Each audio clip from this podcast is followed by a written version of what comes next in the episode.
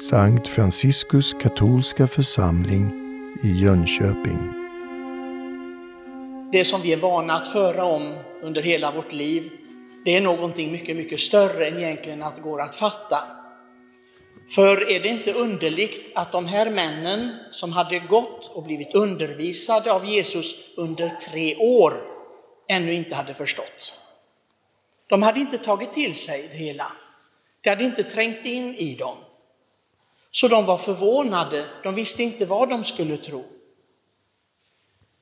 Och det var ju en hel procedur, en omständighet att få dem att tro allihopa.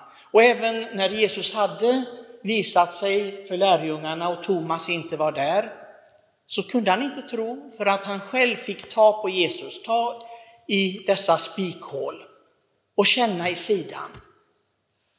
Är han verkligen levande? Men det är ju detta som Jesus har förkunnat.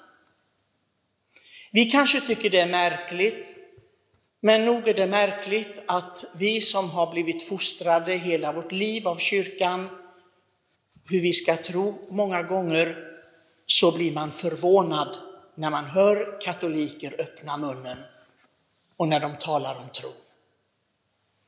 Det gjordes för inte länge sedan en undersökning i USA om vad katolikerna där trodde om mässan. Och det var häpnadsväckande, det var chockerande hur många utav de som ville vara katoliker, vad de såg, hur de såg på mässan. De var inte säkra på att det verkligen var Kristi verkliga närvaro i sakramentet, i brödet och vinet som förvandlas vid förvandlingsorden. Detta är ju verkligen märkligt. Människor som har blivit fostrade i kyrkans tro, en tro som har varit i över 2000 år, och de har inte kunnat ta det till sig. Och då undrar man ju om de inte tror på det, vad tror de då på? Tror de överhuvudtaget på att Kristus är Guds son, att han är den som vinner över allting? Jag tycker personligen att det vore helt onödigt att slösa mitt liv på kristendomen om Jesus inte är Guds son. Om han inte förmedlar sig i sakramenten. Om jag inte får förlåtelsen i sakramenten, varför går jag och biktar mig? Det är ju helt meningslöst. Det finns nog bättre terapeuter, tror jag, än prästerna. Det är nog inte många katolska präster som har en riktigt terapeutisk Eh, utbildning, så då är det bättre att gå någon annanstans. Och varför ska jag komma till kyrkan om inte Kristus är där? För det är ju det vi tror, att han verkligen är här. Ja, vi ser honom inte med våra kroppsliga ögon, men det som jag brukar säga till barnen i undervisning, Ser ni elektriciteten? Ser ni elen som går i ledningarna? Nej, det ser vi inte. Ja, då kan man ju stoppa fingrarna i kontakten då för att se om, om det finns någonting där. Och det vet vi alla att det får man inte göra. Därför att det är dödligt, men vi ser den inte med blotta ögat. Men kraften finns där. Och så är det också med Guds närvaro och kraft. Aposteln han säger till oss, men om ni verkligen har tro, tänk då på det som finns där uppe, det vill säga det himmelska. Försök att upplyfta era hjärtan och det är det som kyrkan ber och uppmanar till i varje eukaristi. I prefationen så säger prästen, upplyft era hjärtan och församlingen svarar, vi har upplyft dem till Herren. Och man hoppas ju då att de som sitter i bänkarna och har svarat det inte sitter och tänker på om de ska koka potatis till lunch eller vad de nu ska göra efter mässan. Utan de verkligen har upplyft sina hjärtan till Herren. Annars är det ju lögn, annars ljuger man. Vad är det att upplyfta sina hjärtan till Gud? Det är att kanalisera all den längtan som livet är. För livet är en längtan det finns ingen människa som kan säga, jag längtar inte efter någonting. Jag önskar ingenting. Jag vill ingenting. Jag har aldrig hört talas om någon sådan människa. Alla vill vi ha någonting. Det kanske är någonting som sen, och jag vill bara ha frid och lugn och ro, jag vill ha någorlunda ett lyckligt liv, ett liv utan allt för mycket bekymmer och besvär. Ja, det kan vara olika för var och en av oss, men alla längtar vi efter någonting. Och aposteln säger här nu då som företräder kyrkan, som har fått växa i den här tron och har förstått efter det att Kristus har farit upp till himmelen, nu vet jag hur jag verkligen ska förstå tron. Det är så att säga en väg att förena sig med Gud redan här och nu. Och de kommer ihåg att Herren har sagt att inte hänge sig åt bekymmer och livets besvärligheter och det som livet innebär. Att inte låta sig krossas av detta.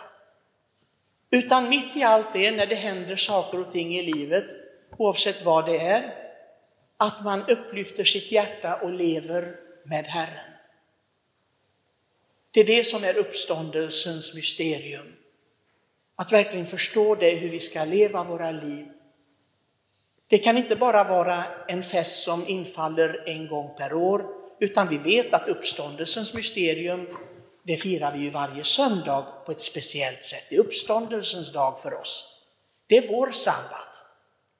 Och vi tänker då på Herren, du har allt i dina händer. Vi behöver inte vara rädda för någonting, vad som än händer. Även om jag får en svår sjukdom, om jag förlorar mitt jobb, min, min situation i livet, vad, vad den som händer. Men du har allt i dina händer och du älskar mig. Jag tänker ofta på när vi hör det här evangeliet enligt Johannes, han är så självsäker om kärleken. Det, det, han är en tuff kille. Han är verkligen en tuff kille. Han, skriver, han vågar skriva om sig själv, den som Jesus älskade. Det skriver han inte om de andra, utan skriver det bara om sig själv. Har ni lagt märke till det? Jag skulle aldrig våga säga så här, ja, vi är tre gråbröder i klostret och, och jag är den som Herren älskar. Jag vet inte om jag skulle, jag skulle bli nedtrampad av mina bröder om jag sa någonting sånt. Men han vågar säga det, därför han är så säker. Jag tror inte han menar att Jesus inte älskar de andra, men han var så säker på denna kärleken, till och med när han inte fattade tron helt och fullt. Det är att leva som uppstånden. Det är verkligen att leva uppstånd, för det är ingenting som kan krossa dig. Det finns ingenting i livet som kan krossa dig om du erkänner dig älskad av Gud. Och det är det som uppståndelsen handlar om. Herren besegrar allt, han går igenom allt. Det finns ingenting eländigt i detta livet som han inte har gått igenom för vår skull. Så när vi firar långfredagen, ja varje gång vi tittar på ett krucifix kan vi verkligen tänka på Herren kan se oss i ögonen. Vi kan inte säga till Gud, du vet inte vad det är att lida. Du vet inget, vad vet du om, om vår situation här? Gud vet det. Han säger till oss varje gång vi ser på krucifixet, jag vet min kära vän, jag vet. Jag har till och med velat erfara den totala övergivenheten. Att ropa min Gud, min Gud, varför har du övergivit mig? Och ändå var han själv Gud. Han ville experimentera det värsta som en människa kan känna. Så han kan se oss i ögonen och samtidigt så förväntar han sig att vi ska säga, jag är den som Jesus älskade. Som Jesus älskar. Låt oss leva uppståndna på det viset. Vi vet alla att vi har mycket att uppstå ifrån. Det, det finns ingen av oss som inte har någonting att rätta till i livet. Vi kanske skvallrar, vi kanske är egensinniga, vi kanske sätter oss själva i centrum. Det finns massor med saker som vi måste uppstå ifrån. Men det viktigaste är att vi erkänner oss älskade av Jesus. Det är så som uppståndelsens kraft finns i oss. Amen.